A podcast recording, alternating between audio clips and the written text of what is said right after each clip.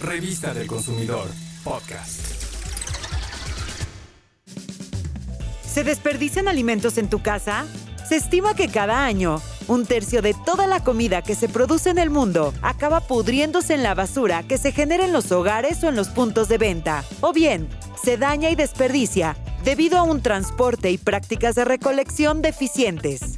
Es momento de ponerle un alto al desperdicio y hacer un mejor uso de los recursos naturales. La mayoría de las acciones del ser humano impactan en el ambiente y debemos considerar que los recursos del planeta no son infinitos.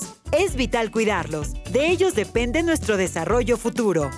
La alteración a los ecosistemas es una alerta para darnos cuenta que los daños que ocasionamos repercuten en nuestra salud.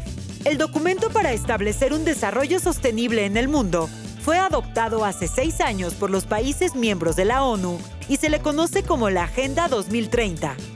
Uno de sus objetivos se refiere al consumo y producción responsables. Representa una oportunidad para cambiar nuestros hábitos por otros que se ajusten a nuestras necesidades y las del planeta, con el mínimo impacto ambiental y los máximos beneficios sociales al mejorar nuestra calidad de vida.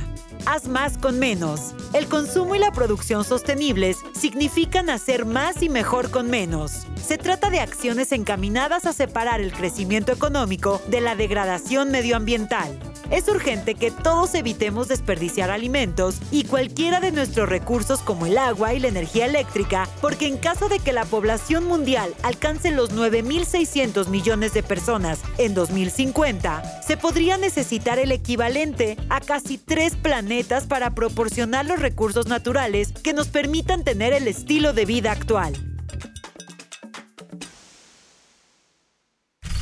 Revista del Consumidor, podcast.